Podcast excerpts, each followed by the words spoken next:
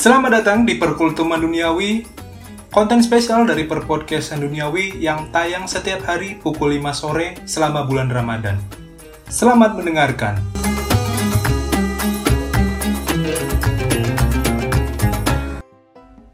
Assalamualaikum warahmatullahi wabarakatuh Selamat datang kembali di Perkultuman Duniawi Yang mana hari ini adalah hari ke-23 atau ke-24 Ramadan Hari ke-24 bagi Muhammadiyah dan hari ke-23 bagi Apa kebalik ya?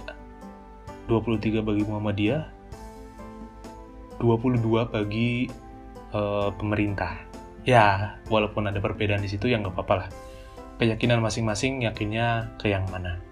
Tidak dipermasalahkan. Gimana kabarnya teman-teman? Semoga sehat selalu. Pada episode kali ini kita akan membahas pahala puasa Ramadan. Jadi pahala di hari-hari biasa itu amalan-amalan yang dilakukan kita akan mendapatkan pahala 10 kali lipat bahkan hingga 700 kali lipat. Tapi amalan-amalan baik dilakukan ketika puasa akan berbeda dengan poin-poin atau angka kelipatannya.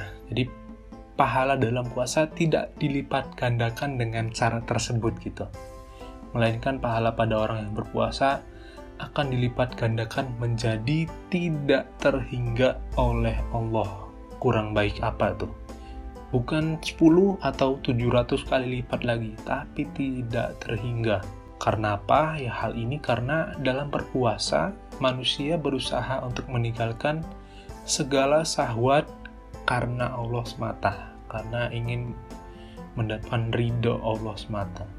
Jadi Allah juga begitu memuliakan orang yang berpuasa sehingga diibaratkan bau mulut orang yang berpuasa lebih harum dari bau minyak kasturi. Tapi jangan menyalah artikan pengibaratan itu ya.